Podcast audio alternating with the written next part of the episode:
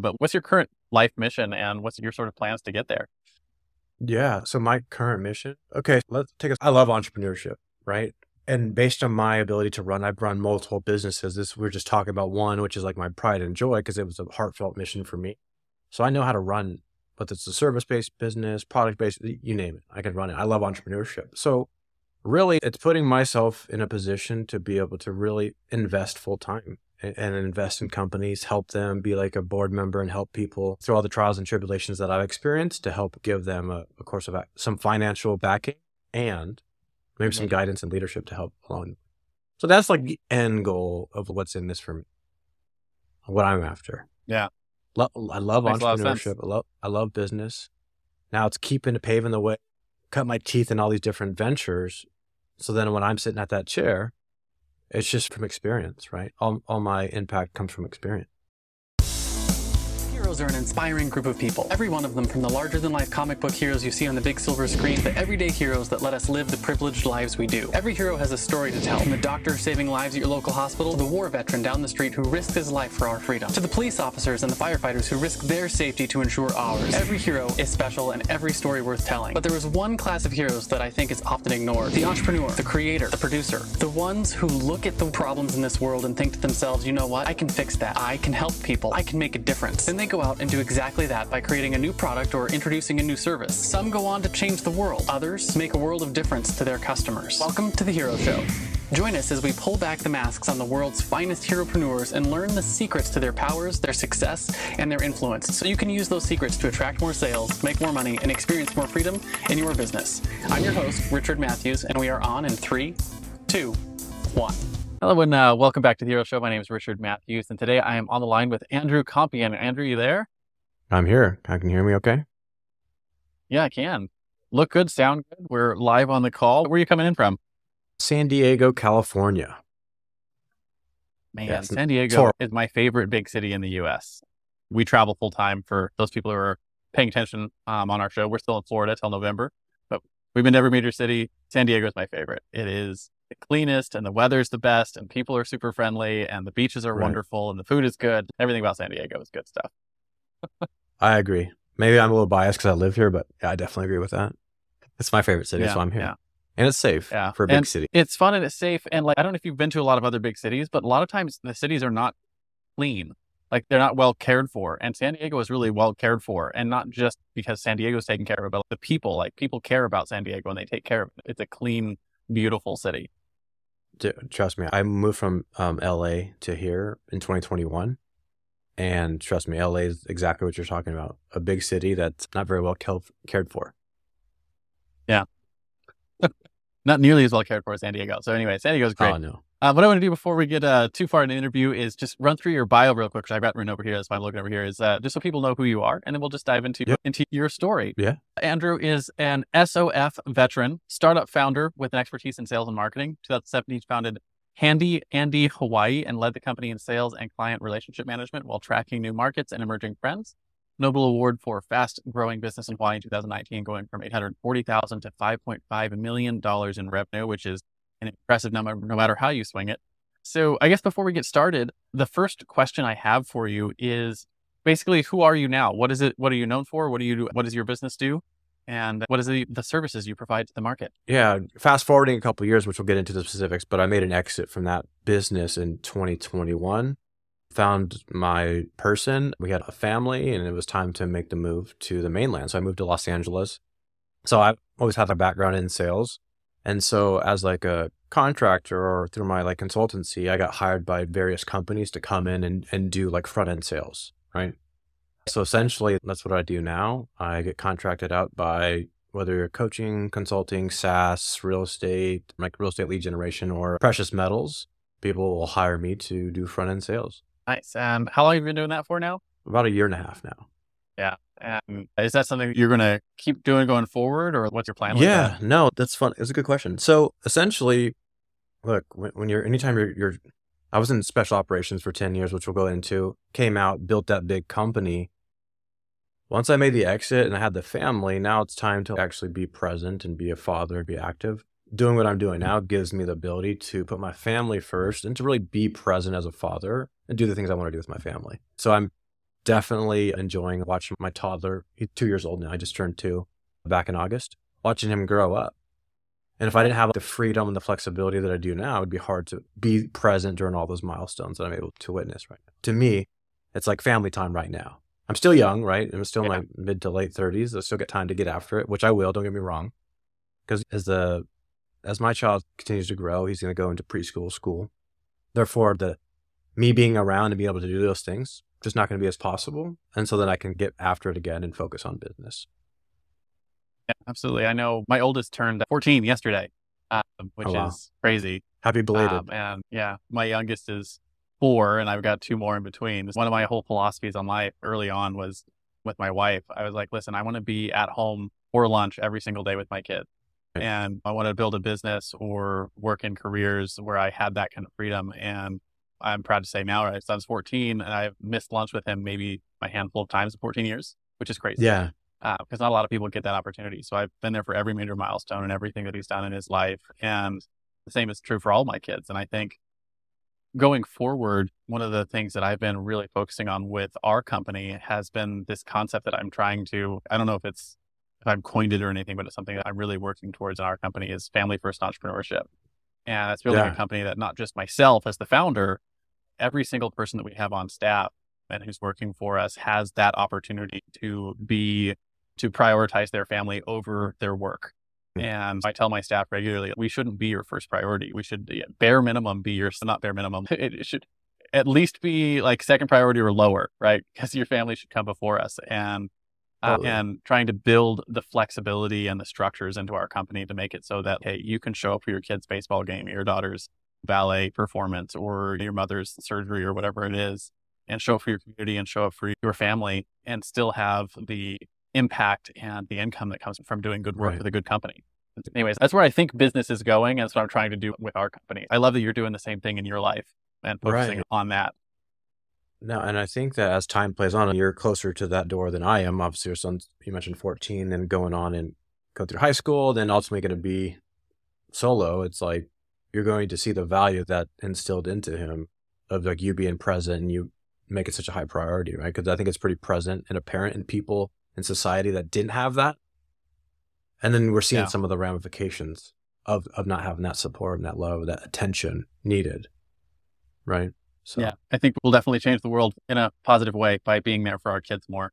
Absolutely. And, and all everything that comes with showing up for your family and showing up for your community and making those priorities what I want to get into then is your origin story, right? Every good comic yeah. book hero has an origin story. It's the thing that made them sure. into the hero they are today. We want to hear that story. Yeah. Were you born a hero? Were you bit by a radioactive spider that made you want to get into uh, business and sales and growth, that kind of stuff? Or did you start in a job and eventually move to become an entrepreneur? Basically, where'd you come from? And I guess I specifically want to hear a little bit about your special forces work yeah. and how that led into some of the entrepreneurial stuff that you're doing now. Oh, absolutely. Happy to get into it. Yeah. So if we go back full circle, how did we get here? Which is the, I think, essentially the question you're answer or you're asking me here. Look, so I was brought up as a, I was raised by like a single mom until I was about nine, 10 years old. So didn't have that like leadership, that fatherly structure that I wanted. And I think going full circle, that's why I'm very adamant about being present as a father, being active, because I didn't necessarily have that. So it's like it was ingrained into me to, to do that. And at a young age, I was like tasked with the mission of having to be like the leader, protector of the family. And so I've always had that yeah. protective instinct. And as I, my stepfather came into my life, when I was about 10 years old. He was that leader. He was able to take over, take the reins, and let me be a kid again. But essentially gave me like the insights and the confidence to know that I, if I'm willing to put in the hard work and dedication towards anything, then I'll put myself in a very good position to actually accomplish those things, right? Multiple sport athlete, very competitive when it came to that. Now, through all of the the hard work and dedication put forth and, and working on myself and having him motivate me, I got to this point my senior in high school where it was like, okay, do I want to continue to flourish in academia, get education, and then go into business with my dad? Backstory on him, he's like a VC entrepreneur. So I was raised on entrepreneurship my whole life. And so that always interests me. Well, I always used to like me and my older brother, we used to watch like Navy SEALs. We used to watch all these like special operations movies, right? Delta Force, all these different movies as a kid. So that always fascinated me. And I think that because my upbringing on the second part of life was relatively nice and I had a lot of access to things. I wanted to see like what I was made of, like truly, not like what my parents said about me or what my friends said about me, but what am I tr- like what am I made up of as a man? And so that's what like the world yeah. of special operations really started coming creeping on my door. I'm like, you know what? No influence, no money, no connections can help me get through this door. That's something I got to pay for my own, right? So I signed up in 2006, right? Went through a rigorous two and a half year selection process to get selected to be an, an operator, right? We had 160 guys try out. Three of us made it through the entire process. And it was tough, man. It was very difficult. I was away from my family, had a good life, and kind of sacrificed all of that to start from scratch and, and see like what am I made of. And what, what's cool about that is when you're a young 19, 20 year old kid, you're seeing people from all walks of life. It's interesting because I saw people that came there that were smarter than me, that were more physically gifted, etc. So I was like to somewhat to some extent like intimidated. Oh man, do I belong here? And the unique thing about the actual selection process is those people that I thought were like superior to me, they got weeded out. Right? They just couldn't whether it's phys- physically, mentally, emotionally, they couldn't handle it. Right? So they quit. And as this two years and a half journey was happening, those people keep like weeding out of the process. So that gave me like tremendous confidence in myself of, oh, wow, maybe I actually do belong here. And it was pretty cool for me. It was like an aha moment. Man, maybe I am better than I thought I was, per se.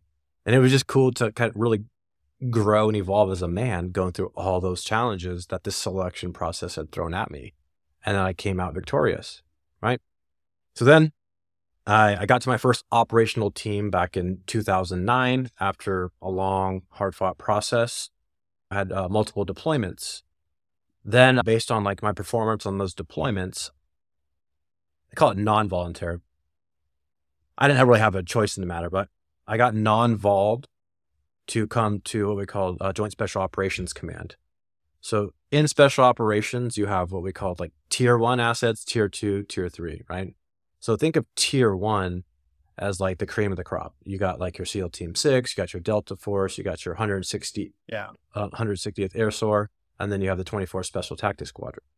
So I was non-involved into that to go through that that process, and I spent the last half of my career at the at that unit, right, doing clandestine operations across the world, contingency operations, humanitarian, you name it. I was involved in a lot of multiple operations. So now fast forward amazing.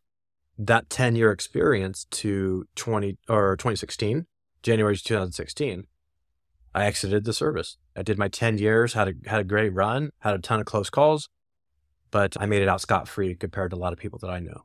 Right now, through that transition period of 2016, like it was the first time where I had some like time to reflect and think because I, everything was just so fast paced that, that, I was gone 270, 280 days out of the year, every single year for 10 years, right? So I didn't really have the time to hang yeah. out and relax. And so I did a, a couple months of that, some reflection and figuring out what it is that I want to actually do, right?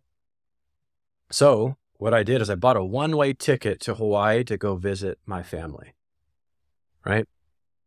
that was incredible. I got to figure out what it was like to enjoy life a little bit different, right? Go work out when I wanted to, sleep in if I wanted to, things I'd just never been on my radar. And so I decided to stay there. And when it comes to reflecting on what, what it was I wanted to do, I know I wanted to help veterans, right? I served and going through that process of transitioning out, I looked to my left and my right and I'm like, what are these people going to do? Like when they get out, like when I've talked to, to them about some of the, like their expertise, I was thinking to myself, wow, how does that like, how does that translate into the civilian sector? I'm like, I just didn't see it. And so we established a big gap, right? So my father, who I mentioned earlier, who was like a VC type, like an entrepreneur, right? Multiple businesses always. He actually happened to acquire a drone company called Chapman Aerospace, right? I do have some specialties in flying UAVs or drones, if you will, from my time in the military our first prototype that we were thinking is what if we were able to create like a national prototype where we're we can get veterans exiting the workforce use their GI Bill to get trained how to be drone operators, right? To do movies, to do weddings, to do whatever, whether that's commercial or or private, you name it. Going through the due diligence of making that all happen, I realized that man, in order for us to have a dent in workforce development for veterans, that that just wasn't the course of action. It's cool, don't get me wrong, but it just wasn't the right course of action because we couldn't mass produce that. There's like people have to be able to they have to pass class three flight physicals, right? They have to be because they're a drone operator. This is a serious business. And so when we looked at the amount of people that would qualify, like physically and mentally, to be able to do that, it just wasn't there at scale. So yeah, we knew that we wanted to create a transitional employment platform. Now it's just where's the vehicle that we can actually deploy that? Right? That was what we were tasked against. So remember, I don't have you ever been to Honolulu by chance or Hawaii? I have not. It's on my list. We've been to 48 states. Okay. The last two on our list are Hawaii and Alaska. We, we will get there, but we're not there. Haven't been there yet. You'll get there. Okay. Once, once you get your boat, you're heading there. So That's the goal. it- you know, put it on your list. Trust me. Now, so we were sitting there at this place called Mai Tais. We were drinking Mai Tais, me and my father, and we were talking about okay, that we had to table that idea, figure out a different vehicle. So he was talking back and forth to me. What do all these veterans have in common? I'm like, I made a joke. I'm like, they're all pretty good at like janitorial maintenance. As a kind of like a joke, and then a light bulb moment came up of like maintenance, handyman. We started thinking like handyman, sir. Okay, so then we started like doing our research and due diligence in that space, like the home service, home industry space. Oh, wow, this is a huge sector, like a really big sector. So what we figured out is like when it comes to like plumbing, electrical, all these different service based companies, there's national leaders and individually in those space, but none of these companies were vertically integrated meaning that Yeah. they, there was no one stop shop on a national standpoint. So we realized that, hey, I think we have something here. Let's create a prototype here in Hawaii and see what we really have. Okay. Now that's how my company in 2017, Handy Andy Hawaii, was was formed under that. So we started beginning of, we had a couple odd end jobs in t- 2016, but really started in 2017, right? Three man crew, I wasn't doing any of the handy stuff. I'm more so like the sales guy going out there and relationships, getting people to to use us. So we had a three man crew, two vehicles, and these vehicles were nothing special. They were like bought from a couple hundred bucks to a couple thousand off Craigslist just to get things rocking and rolling. So Yeah. that's how the business started. Then really I would say about six, nine months into it, as we were starting getting our revenue to from five grand a month to 10 to 20 to 40 like it just started compounding over time. We were there was this thing that this big elephant in the room that was preventing us from getting more revenue and that was like the handyman law. Since we're in the handyman space which is generally speaking what is it? The, the, the jack of all master of none so to speak right? You're diversified in, in mostly different things. There's a law to like how big of a project you can do without being licensed, bonded, and insured. Right? Because to be a handyman technician, you don't need to be licensed, bonded, and insured. However, if you're looking to do jobs above 1500 regularly, there are ways that we could like, skirt that. But without having to play in that gray area, why not incorporate the license to be able to do so, to take on bigger jobs? And quite frankly, in order to diversify and actually be vertically integrated, you need a like a mm. BC license to have all the integrated licenses underneath you, right?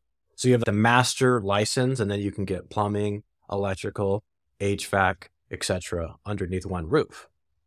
My best friend, who happens to be like a landscape architecture, very good designer, good builder, he would do like custom jobs for people, had a small little business operating, great operator, great person.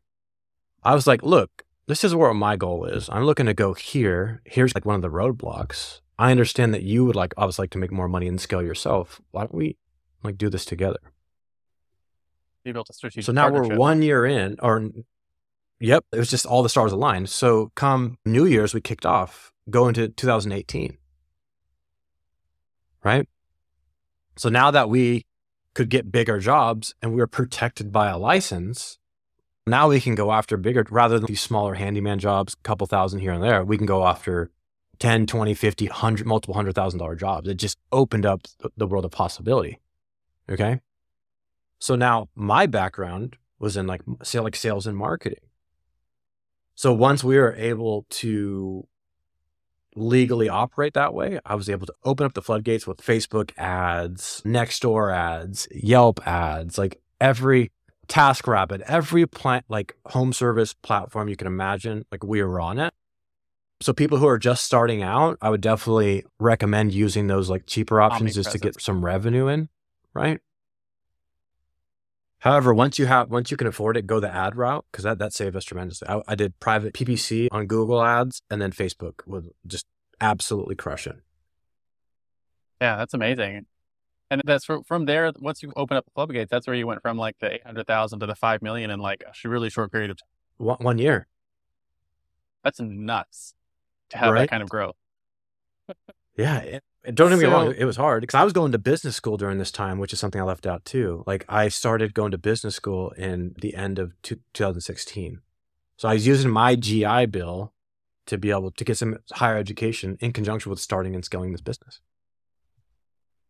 Yeah. So you're going to business school, you're taking your GI stuff, you're working with veterans, you're helping them become handyman, you get licensed stuff going, and you take that company from zero to three quarters of a million, and then from three quarters of a million to five million plus in just a couple of years, which is nuts. Yeah. That's a crazy story. Right. And now a quick word from our show's sponsor.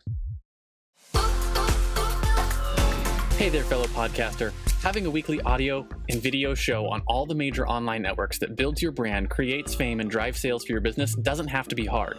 I know it feels that way because you've tried managing your show internally and realize how resource intensive it can be. You felt the pain of pouring 8 to 10 hours of work into just getting one hour of content published and promoted all over the place. You see the drain on your resources, but you do it anyways because you know how powerful it is. Heck, you've probably even tried some of those automated solutions and ended up with stuff that makes your brand look cheesy and cheap. That's not helping grow your business. Don't give up though. The struggle ends now. Introducing Push Button Podcasts, a done for you service that will help you get your show out every single week without you lifting a finger after you've pushed that stop record button. We handle everything else uploading, editing, transcribing, writing, research, graphics, publication, and promotion, all done by real humans who know, understand, and care about your brand almost as much as you do.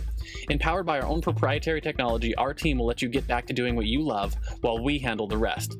Check us out at pushbuttonpodcast.com forward slash hero for 10% off the lifetime of your service with us and see the power of having an audio and video podcast growing and driving micro celebrity status and business in your niche without you having to lift more than a finger to push that stop record button. Again, that's pushbuttonpodcast.com forward slash hero. See you there.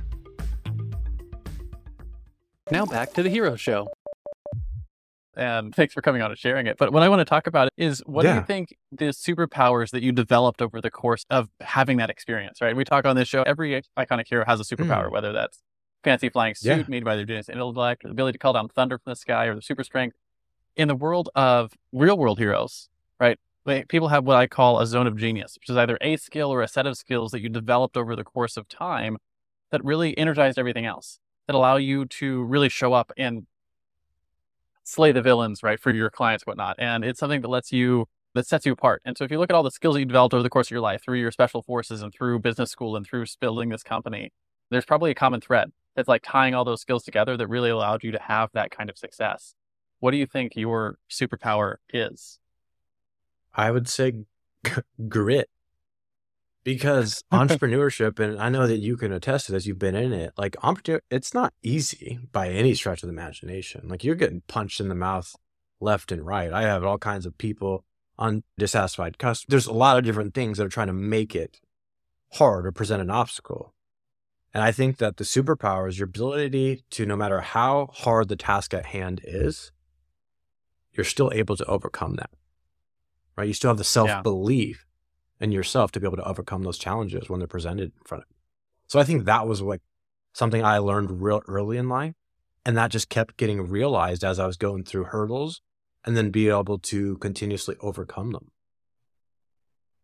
Yeah, absolutely. Uh, grit is such an important thing. And it reminds me of my own sort of philosophy on entrepreneurship too, which was as a young entrepreneur, I was very I want to say like optimistic about entrepreneurship, where I was like, Mhm. anyone could be an entrepreneur and it's an easy Right. thing and anyone could do it, right? If you want to, if you want to be an entrepreneur, just stop doing whatever it is you're doing or go be an entrepreneur. I did it. You could do it. If I can do it, anyone can.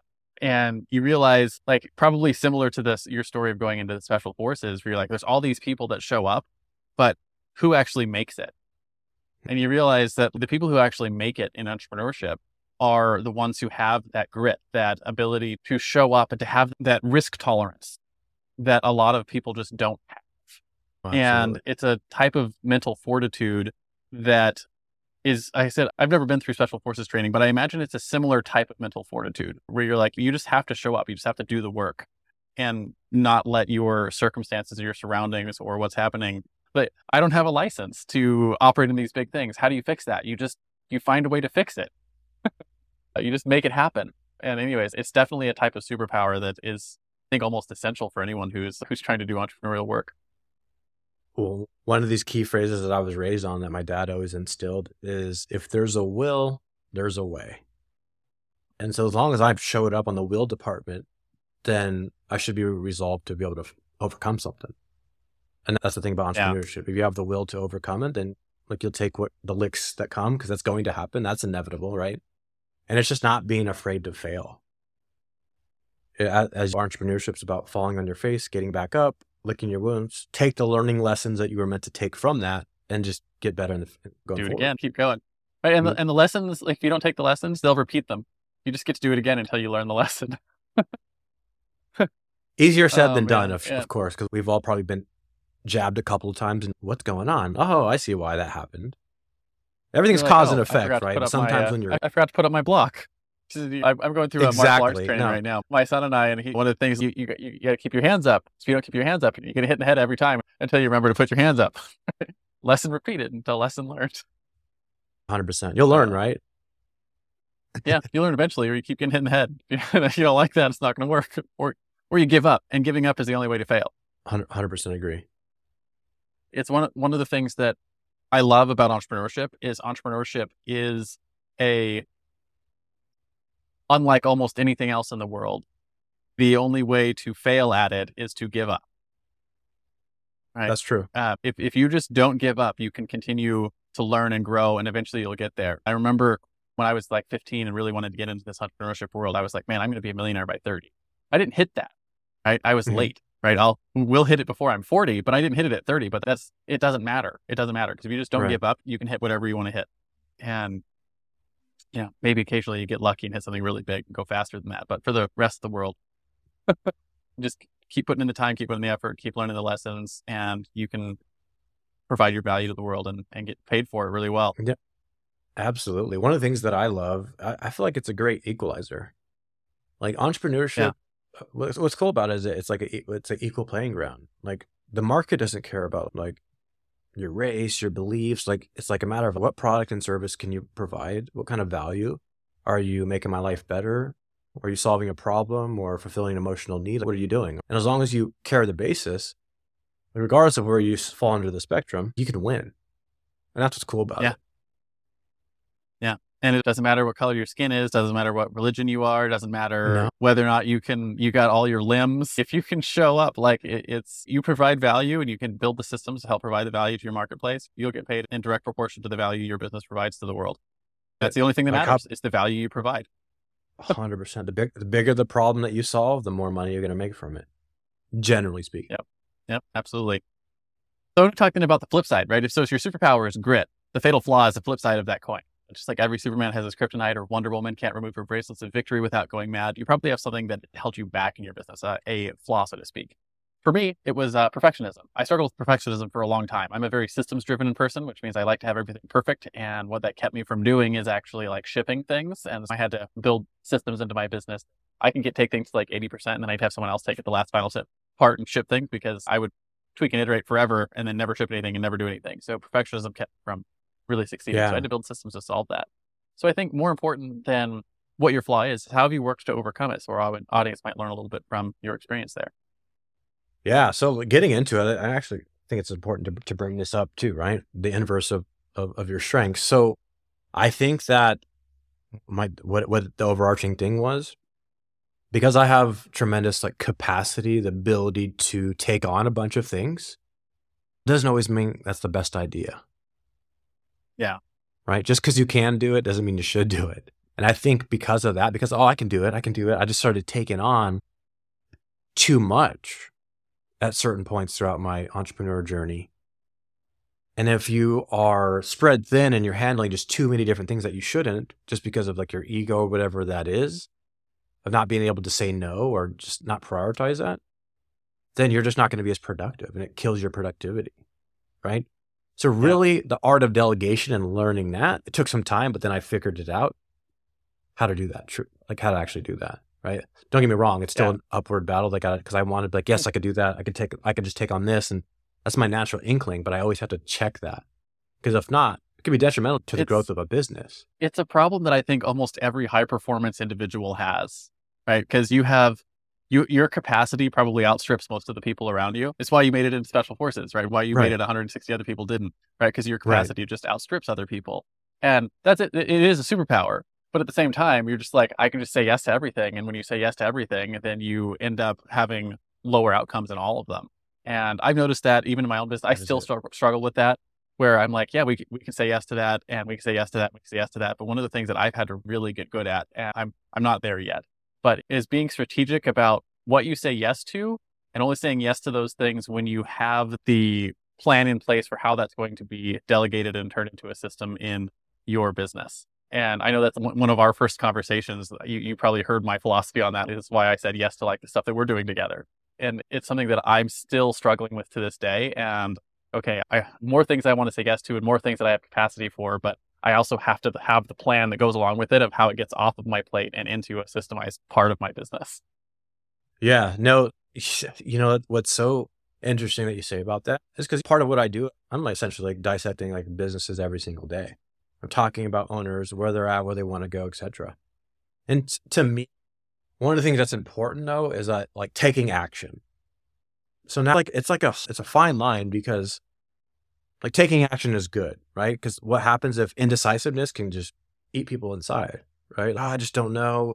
It's the timing. And so what happens on the inverse of that, sometimes you see entrepreneurs wanting to get every duck in a row all in aligned before they take action. So it's like figuring out that happy medium in my perspective of taking action and then figuring out things as you go, but also not being silly and just taking too much action that you just have no course of action to be able to back that up, right?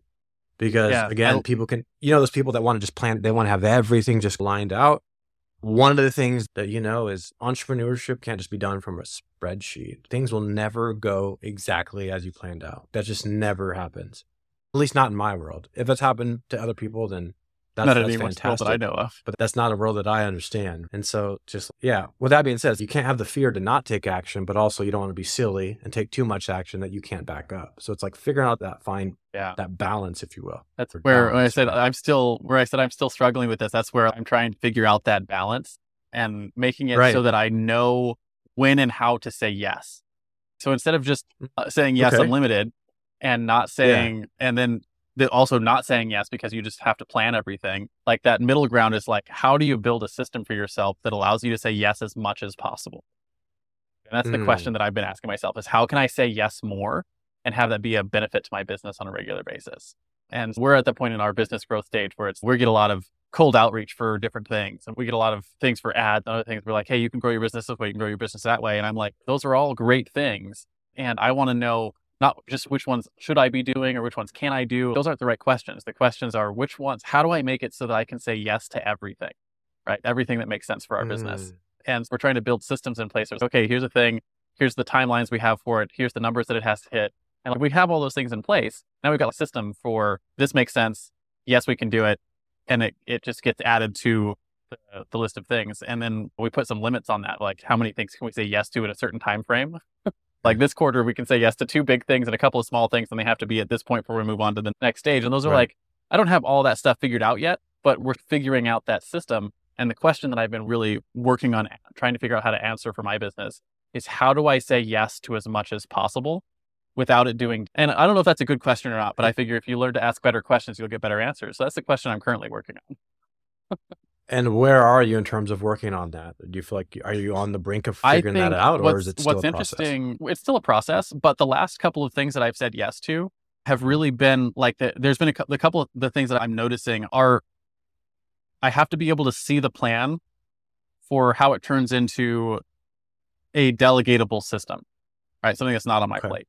And that's the Okay. first one. If I can see how it turns into a delegatable system, that's it. That's makes Mm-hmm. it an easy yes. And then the other one is I've we've got enough at bats for our actual service delivery that we know our numbers. We know our numbers really well. And so knowing our numbers really well Okay. means that we have we can go into things we're saying yes to with good KPIs. Whether that is or when we're talking about staff hiring and our process for that, we know exactly what kind of rates we can pay for certain things. We know how long things should take so we can hold a new staff member. Hey, this is the longest this task should take is this much because we've done this a thousand times. So we know exactly what it should be to hiring new marketing staff. Hey, these are the, what the cost per acquisition numbers need to look like in order for this to be profitable over the long term. And so if your numbers really well and you see how you can delegate it, it makes it really easy to say, does this hit the KPIs? Yes or no? Can this be delegated um, and turned into a system? Yes or no? And if you get yes on both of those things, then the decision isn't should I do this? It hits all the yeses. If it hits all the yeses, then you're the only other question is affordability.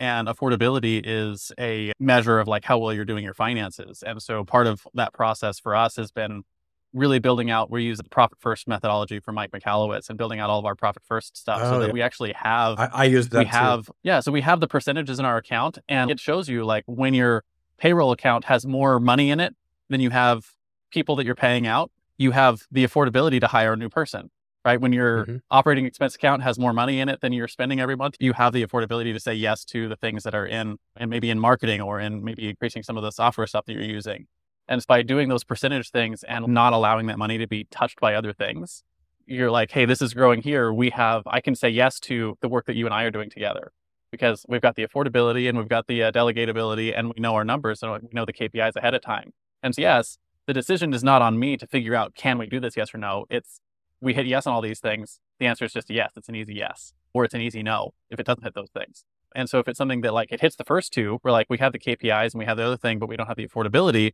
It's okay. What's our timeline to hit that affordability so we can add this into our business? And that's really the system that I've come up with so far. So I don't know if it's perfect yet, but it, so far it's Yeah. working. No, it, I love. I love. You know, it's funny that you bring that up. But I was I was actually talking to the CEO, um, Tim. You know, of, of Tina, and I was telling him about like our conversation. I'm like, look, this guy. I talk to business owners from all walks of life, whether it's a ran- brand new business owner who's just getting it's a concept and idea, more of a biz op type of scenario, to people that are doing like millions a month in revenue. Oh, and I'll be honest, man. From your standpoint and your understanding of your numbers, and like you, had, you showed me uh, screen shared and gave me some insights into like how you think. I'm like, oh, th- this guy's Mhm. gonna crush whatever he does because you have one element done, which is your numbers, and it's like not an emotional thing to be able to hit milestones. You just right, the numbers will tell you where to go. Yeah. Now, on the Numbers- flip side of Numbers will tell you. re- really knowing your numbers, now you're also working with people, and as we know, people are the hardest part of business. Your own people. It's not customers. Yeah. It's workforce development.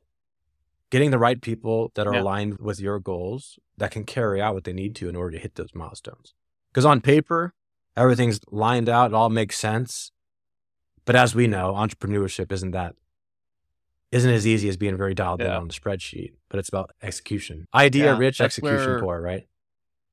That's where uh, the other side of that whole like knowing your numbers and having a formula and having all that stuff is great. And then the other side of that for us is has been the family first entrepreneurship stuff we talked about at the beginning. Is how do we build a company and Yeah. build a culture with our people that our place of work is the kind of thing that our customer, not our customers, our client, our employees rave about. That they love being a part of our company and our culture and our community that we're developing there. And one of my favorite metrics is not how much revenue we make or how many clients we serve, but there's two of them. One is the number of fam, the number of people who's we put dinner on the table for, which is larger than the number of employees we have, right? Because they have their families and the people that you know their kids Yeah. and the people that that sit around their dinner table. And I keep pretty close track of that number, like how many people are sitting around the dinner table and eating because of the work that we do. And the other one is how long our employees stay, right? And my longest Mhm. standing employee is our graphic designer. I've been working with them for 13 years. And when we finally got to the point Wow. just recently where we're like, hey, we have enough work that we can hire you on regularly instead of just project work here Mhm. and now, but actually get you onto the team and this. Yeah. Like, would you like that? He was like, yes, absolutely. I would love to work for you. And that's where we want to have awesome. those kind of relationships where you're able to attract high level talent and keep them. And so my thought process on that has been is there's three things. It's uh, flexibility, impact, income. And so flexibility. Oh, there we go. We live in a new world where, you know, especially if you're doing digital services like what we are, but even if you're not in digital services, there's enough flexibility now with technology that showing up at an office nine to five is not necessarily the most productive way to run a company. Oh, Um, 100%. and so we are like all of my staff has they set their own hours, however Mhm. long it takes to get the, like do what you do what you need to do, get the stuff done. We have deadlines and we have here's what the optimal time it should take to get things done. And then we built everything around our stuff like paper tasks, where it was like, hey, when you finish this task, you get paid this much for it because we know how long it takes. And building paper task models allows our team to be really flexible with hey, you can work when you want, how you, and just get things done. It allows us to scale our team up and down as needed. So we got the flexibility going really well and allows them to go to their kids' baseball games, right? Whatever it is they want to do there. And not have to ask me for time off or stuff like that because it's just not part of our culture. Uh, right? Is you have your stuff, and if you get your stuff done, we'll continue giving you more work, and you can have full time income and set your own hours, all kind of things, and have the flexibility that you want. The uh, second one is impact, and impact is if you're going to take time away from your family to do work, which we're all going to do, it would be better to take time away from your family to do work that has an impact. And so I spend a lot of time Mm. communicating with our staff about, hey, here's the work that we do and why it's not just important for your paycheck, but important to our clients and important to their work and the value that we're actually providing to the world. And so that's probably the number one communication piece I have with our staff is every time we do a company meeting, we go over, hey, the work that we do has an impact in the world and here's how. And so they're seeing their impact in the world, that they're not just showing up doing graphic design or showing up doing video editing, but they're actually seeing the impact that has on our clients and our clients. And their work has a ripple effect that's greater than themselves. The sum is greater than the parts kind of thing. And just being able to communicate that with your team. And then the last one is income. And so income is you're actually being paid fairly and hopefully not just fairly, but even probably better than industry average for the work that you're doing because Right. of the way we built the profitability and stuff in our company. And we're using a lot of AI tools. And one of the things that is probably my favorite example is our writers. One of the things we do for our podcasts is we write the show notes. And before some of the AI tools were available, we used to have to hire, it was it took about four or four and a half hours of legwork to get Mhm. every single outcome done for that. And with the advent of Really? AI, where we can take like the transcript of a podcast and turn that into a summary, and then take that summary and turn it into the show notes, um, and then have a Mm. writer come along and have reviewed the transcript and can rewrite the thing. Now we can go from new episode in to finished written assets in 45 minutes. That's all human Mm. completed. And instead I of four hours, which means now instead of paying $5 an hour for our writers, we're paying $15 an hour and hiring higher quality stuff. So we're actually paying more and doing more work because of the way we're building the company. So we're looking at like how do we make all three of those things better? How do we have more flexibility, more impact, and more income? Yeah. And that's like the other side of that. We have all the numbers and we know all these things. We handle our KPIs, but you also you're working with people and what's important to people, and you're building a community of people for your company. So, anyways, those are that's my sort of thought on that. That's awesome. I, I like so the, the impact thing resonated with me too because that's like one of our you know impact over income is like a family kind of motto too. That's like my big hairy audacious goal of the veteran stuff was to I wanted to hire a thousand veterans, put them to work. All right. Yeah. I didn't. I fell short of that. I made an exit and just COVID changed the landscape of where I the direction I wanted to go with things, and then life had a family like just things took a course, but like Things having that impact and what matters to you and what are you going to Yeah. do to, to back that up? It's easy for us to sit here and say that, oh, I care about X, Y, Z. It's different to actually put tangible action steps in place to be able to actually embody that and live up to that standard. Yeah. So it's cool. That's something Absolutely. that drives you as a, because I, I resonate with that just tremendously. Yeah. And I've noticed a lot of entrepreneurs do. It's very common. It's one of the things that we see all, on this show all the time is that if you're going to show up and do this work and have the risk tolerance to do those things, there's, it's more than just income for most people. There's an impact they're trying to get. There's a value they're trying to get into the world. Uh, I love that. Yeah. It's one of the things that draws the entrepreneurship community together, I think, is that impact part in particular. And if you think about like buyers, just think about just going to start. Yeah, if you think about like the millennials, Gen Z, a lot of it's more impact driven. Not only what can you mm-hmm. do, that's only one layer because there's five people who could, who could solve the same problem, but what do you stand for? Yeah. Right. That's actually it's one of the things that's made it into my my sales pitches recently. Is people will one of the common questions you get in almost any sales pitch is why should I pick you over the competition? And there's a lot of things that you can go over. Hey, our service is better, it's faster, it's cheaper, it's whatever the features and benefits of your service are. But I was like, I, I'll say something like that. I could go over and talk about all the reasons why our service is better. But I think actually what's more important is like if you choose us because you like us better. And the reason you would like us better is because of the impact we're trying to have. And here's the way that we're trying to run our company. And I'll talk about things like the family first entrepreneurship and why we're building our culture the way yeah. we do. And I'll talk about the flexibility and I'll talk about uh, this is why we're building our company this way. And we treat our customers like this and we treat our employees like this. And I was like, if you choose us be, to do the work for you, it'll be because you like what we're trying to do in the world.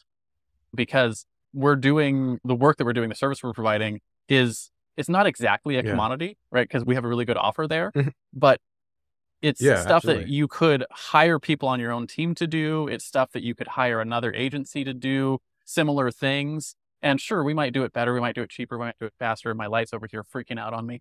The reason why you might choose us is because of those intangibles.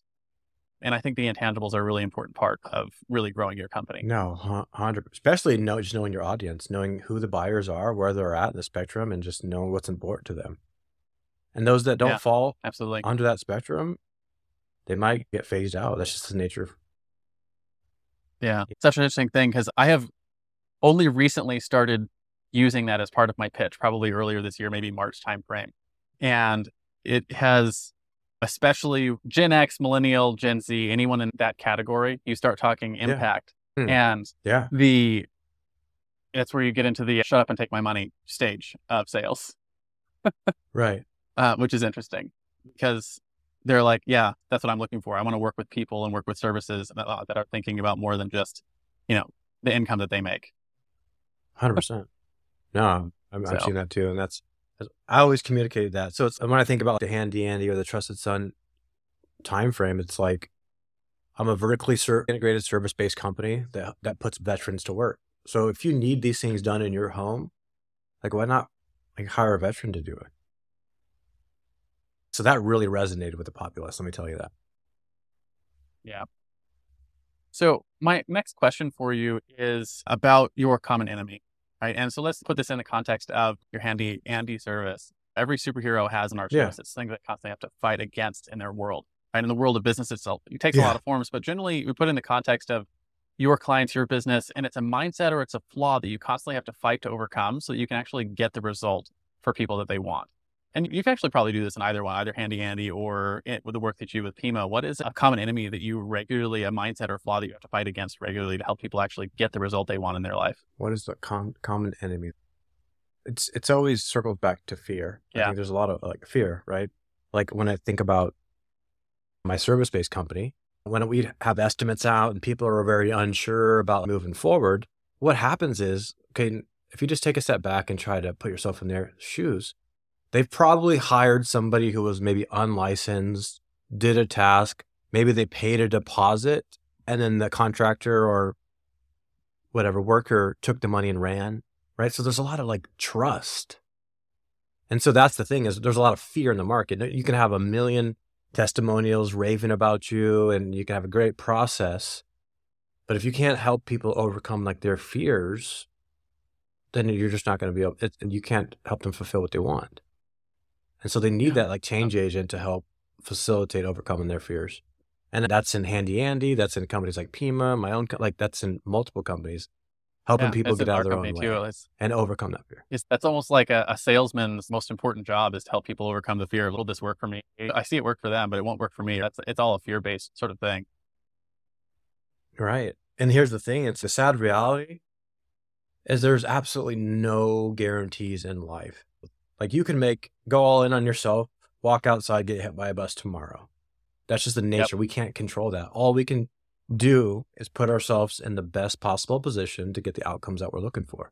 So when it comes to fixing somebody's home, it's like there, there's nothing that you can do that's going to prove that you're going to have the XYZ happen. It's just you got to help them understand, help them overcome that. Is it better than doing nothing? Is your roof leaking longer? Yeah. Is taking a, a chance on us more risky than you letting the whole thing come down? What do you feel yeah. is more risky? And just putting it back on them and helping them come to the realization on their own. Yeah. Hey, you want specific things, you want an outcome, and you want that outcome now or tomorrow, or as you could hire someone else to do it. Which one you, you have to make the decision. And you're either going to choose not to do it or you're going to choose to do it. And if you choose to do it, you're going to either hire us or you're going to hire someone else. We're just going to help you work, figure out what those. Yeah. Yeah. Because maybe it is better for you just to wait it out. I don't know, right? Contextually, right? Yeah. But based on what you're telling me and my understanding of your situation, it doesn't sound like that was the best course of action based on what you just told me, right? Yeah. So, Yeah. so where should we you go? just let them here? come to their own conclusions.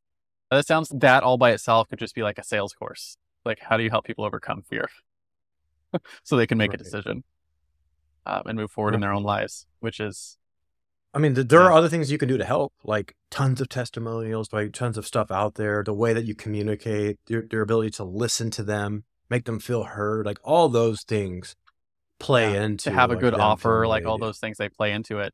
But learning how to help them overcome the fear is going to be that last step every time. And the better let's you are talk- helping people overcome that, the, the more money you're going to make and help them. More people you'll help. Let's talk about the flip side of your common enemy, which is, of course, your driving force. And just like Spider Man fights to save New York, or Batman fights to save Gotham, or Google fights to index and categorize all the world's information, I want to know what is it that you fight Mhm. for now? And I know right now you're in that you're in that stage where you're like, I'm going to be a dad to my son, which might be currently your only mission. But what's your current life mission, and what's your sort of plans to get there? Yeah. So my current mission. Okay, let's take a. I love entrepreneurship, right? And based on my ability to run, I've run multiple businesses. This we're just talking about one, which is like my pride and joy because it was a heartfelt mission for me. So I know how to run, whether it's a service based business, product based, you name it. I can run it. I love entrepreneurship. So really, it's putting myself in a position to be able to really invest full time and, and invest in companies, help them be like a board member and help people through all the trials and tribulations that I've experienced to help give them a, a course of some financial backing and maybe some guidance and leadership to help along. So that's like the end goal of what's in this for me, what I'm after. Yeah. Lo- I love Makes a lot of sense. entrepreneurship. I love, I love business. Now it's keeping it paving the way, cut my teeth in all these different ventures. So then when I'm sitting at that chair, it's just from experience, right? All, all my impact comes from experience. Yeah, you've So been there, done that, like- got the T-shirt, and so you can help businesses do the same thing. And then one of the one of and one of the most important things about entrepreneurship is time and leverage, understanding leverage. I don't want to ever when you're a solo operator and you're eh, you know early in your days, depending on, how you run your company, to a certain extent, you could trade time for money. But when you have a business that's operating, that's taking you towards your goals, and you don't, you could step away and still get that outcome. So that's leverage. That's leveraging your time, right? And that's That where I, is where that I is my goal. right? I call that the bus test, right? Where if you get hit by the bus, your business still operates without you. And it is either a sellable asset for your family and it'll still continue to provide income for your staff and still continue to provide value to the world. That's so if your business can operate if you die, that means you have a business that's really time leveraged.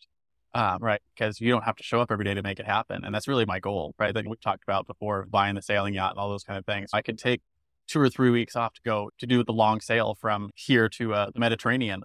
And my business, when I got to the other side, would be better and stronger than it was when I left, right? Three weeks, three weeks Right. prior. And that's where I, I spent a lot of time thinking about how do I build that same kind of time leverage into all of our businesses. And I, it might be morbid, but I call it the bus test, right? Does it pass the bus test? And it doesn't pass the bus test yet, but I know where all the areas are that it doesn't, so I can work on those things. Right. Yeah, yeah. That's what. That's what. That, yeah. So that's to answer your go. That's like the common thing that I'm working toward. Having everything working for you, and then invest in, in in the things that I care about, whether it's social causes and stuff that I'm really passionate about. Yeah. So I keep cutting my teeth and doing what I'm doing at the same trajectory. I'll get to exactly where I want to go. I'm 100 Absolutely. percent confident in being a father and doing what. I'm sorry. I said, go ahead. Oh yeah, so doing what I'm doing now and being a father and taking that as like my chair, my priority. Man, it's it's just the best feeling ever. It's all worth it. Yeah. It's like having your this why, this gaping why behind everything is just tremendous. Which I was internally motivated prior to having a kid, and now it's just like everything's all in perspective now. My why is just my purpose is just it's so solidified. Right. So I have a theory I'm going to share with you. This is not a God's truth Yeah. or whatever. It's just a theory I have. And my theory is Mhm. that children provide access to a level of power that most people aren't aware of until they have children. And so I have, here's how the theory works. When you're operating by yourself, there's nothing holding you back from doing anything and everything you want to do. You could be single, you could be married, you could have a whole family, and Yeah. you can still do anything. So there's no limits on you based on what you can do. But human society, just as a whole, we reward that which continues to help our society grow. And it's like the foundation of the human community is the uh, nuclear family. So that's husband and wife, and then husband and wife and kids. And when you go from being single to being married, you probably you notice a difference in your ability to show up Mm. and your in, in our a lot of times we call it our why but Yeah. it's i think why doesn't quite capture it because it's like access to power that you didn't have before you've got the, you add a little bit of nitro to the gasoline it's it's the the society's rewards for doing things that help move forward and grow is that you have uh, it is easier to run a business with a supportive spouse than it is to do it on your own Oh, yeah. right? And then Uh. when you have children, it is easier to show up and do the things you know you need to do to take care of them than it is when you don't have that motivation. And it's like an internal access to power that you didn't have before. And so while you could do the same thing, single and without children, the same work to, to get the same outcome will be, yeah. I, I don't even know how you say it. It's not that it would be less effort, it's that the effort is more palpable or more palatable is the word I'm looking for because you Yeah. have a family. And that's, it's like a working theory I have that somehow, some way, being in a nuclear family, whether that is just married to a spouse or having children, gives you access to power that you didn't have before. Oh, I hun- I wholeheartely believe in that. Like it, it is insane. It's just like the focus and like you value time. I think for me, you value time in a different light. We only have 24 hours in a day, right? The way that you can go, like you can work before it was like I could work 16, 17 hours in a day, not blink and be totally fine with that. But now it's Yeah. like your purpose within those hours that you're working is just 10x. So you can get just as much Yeah. done in eight, 10 hours by just being really hyper focused and then knowing like why I'm hyper focused because I want to spend time with my little girl. Yeah. Same thing with me. I remember when I was a lot younger entrepreneur, I could work 12, 18 hours, no problem. And now I'm like, if I work more than four hours, I'm like, I get more done in four hours a day, four days a week than I ever did working 18 hours as a younger entrepreneur. It's so funny because you were actually crazy. focused. Before we were just like 18 hours. You probably just looked at your phone. You might might have did a couple of different things in between there. It wasn't just as dialed in as like your four hours now. You're when you're here to work, you're probably showing up just ready to go, right? And so it's about Yeah. the quality of time that you're spending, essentially.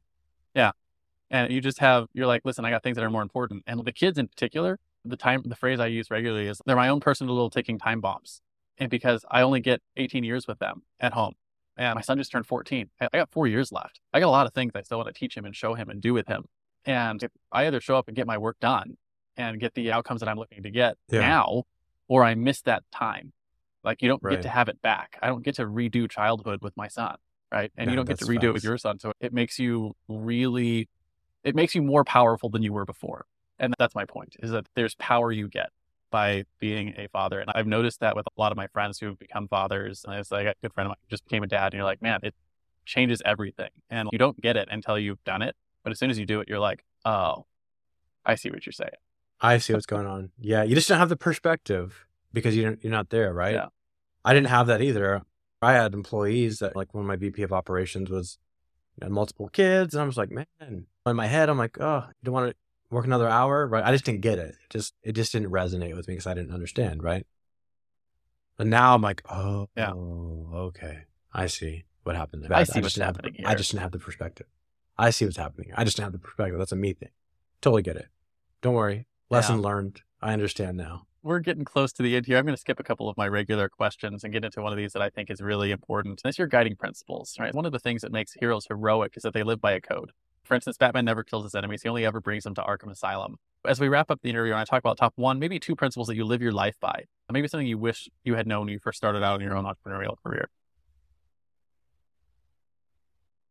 So, what is two principles? One- one or What two. two principles that I wish. You live your life by now. Oh, okay, got it. One or two principles. I would never ask somebody to do work that I wasn't willing to do myself. I think that's really important that people feel, especially when you're in the stage of like delegation and you're running people and leading people, that that they know that any task that you would give to them, I would, I would totally be willing to do that. I think it's important that they feel that.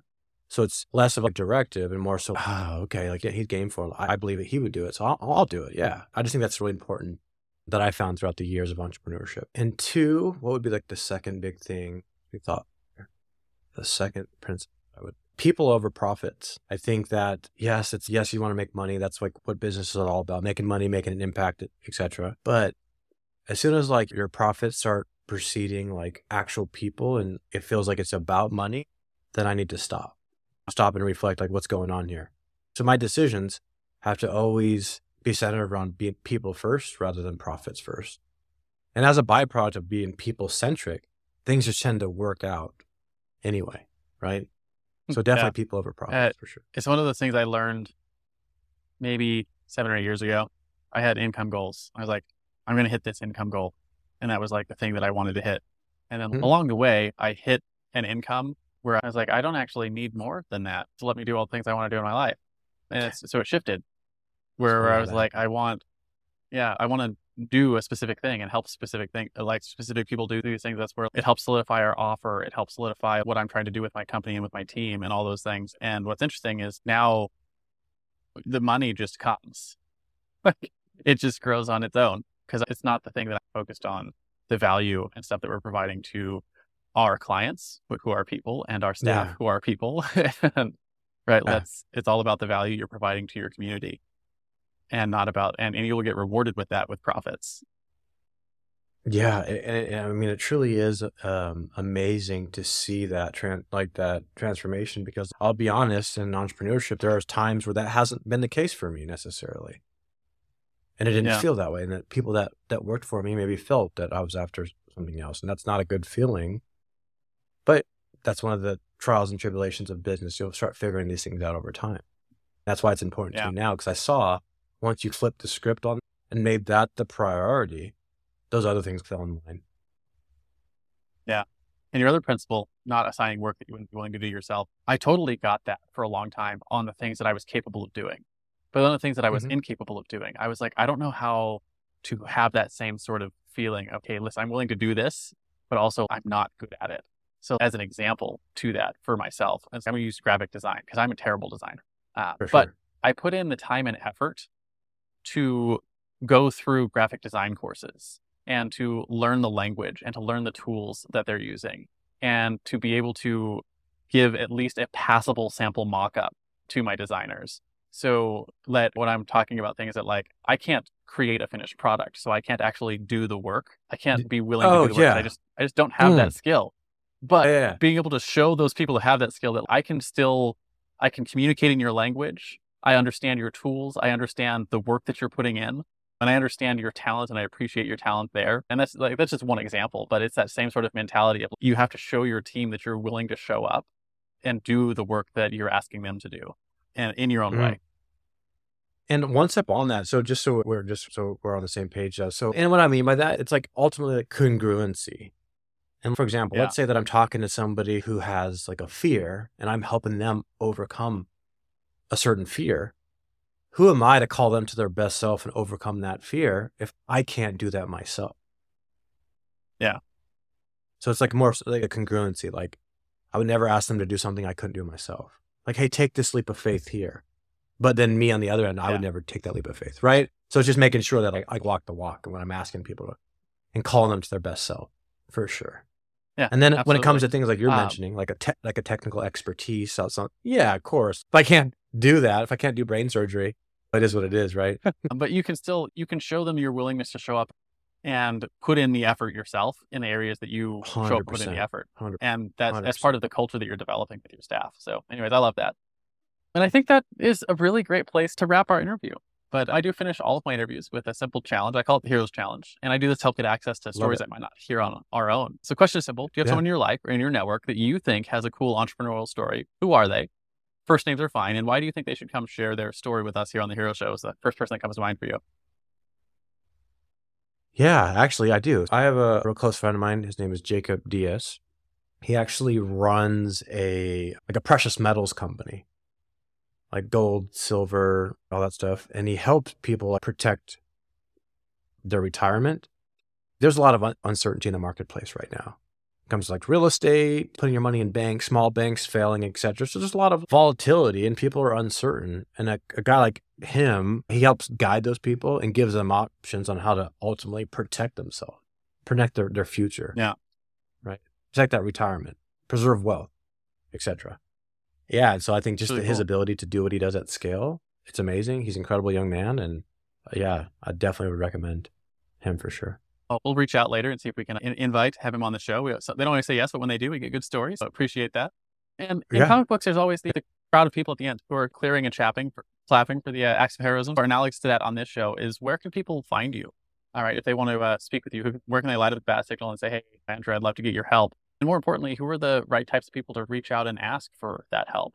And I know right now you're currently in a position where you're doing a lot of you're focusing on family first, but if you have any offers for the marketplace, what are they? Where can Yeah. people find them? Yeah, totally. Hit me up on LinkedIn. That's like the best place for it, really, where I'm always active on there. Yeah, so just yeah, Andrew Compean on LinkedIn. Send me a message and happy to talk back and forth and talk about what's up, whatever's going on. Yeah, I think that's the easiest course of action. Awesome. And who are the types of people that would be most useful to reach out to if they're looking? What kind of problems could you help solve? Uh, yeah, again, yeah. So operational effectiveness, like sales, marketing, small business to medium-sized businesses, right? Whether you're a solopreneur, small team, etc. Yeah, if you have some things that could take a peek at, let's, let's see what you got and see what we can do. And if I'm obviously not the right resource, I could definitely, I'm resourceful and I could definitely put you in touch with the right, for sure. Awesome. Thank you so much for coming on today, Andrew. Really enjoyed our conversation. Do you have any final words of wisdom for my audience before I hit the stop record button? Oh man, no, get uncomfortable. You have to be comfortable being uncomfortable in life and entrepreneurship. And if you're able Yeah. to do that, man, it, you'll make it. I agree completely. So I love that. Get comfortable being uncomfortable. Thank you, Andrew, for coming on today. Appreciate having you here. All right, thank you. Thanks for tuning in to this week's episode of The Hero Show, where we work to shift the cultural narrative around entrepreneurship and celebrate the heropreneurs who make our world a better place. Don't forget to visit our website at theheroshow.tv, where you can subscribe to the show on iTunes, Spotify, or via RSS, so you'll never miss an episode. If you found value in our show, we'd truly appreciate a rating on iTunes. Or better yet, share it with a friend to help us spread the message of entrepreneurship as a force for good. Curious to learn more about the stories and insights of these incredible heropreneurs? Check out our in depth interviews and resources on our website. Together, let's support and inspire the next generation of entrepreneurs as they embark on their own heroic journeys. Join us again next week for another episode of The Hero Show, where we'll continue to explore the world of heropreneurs, their superpowers, and the positive impact they bring to our lives. Until then, stay heroic.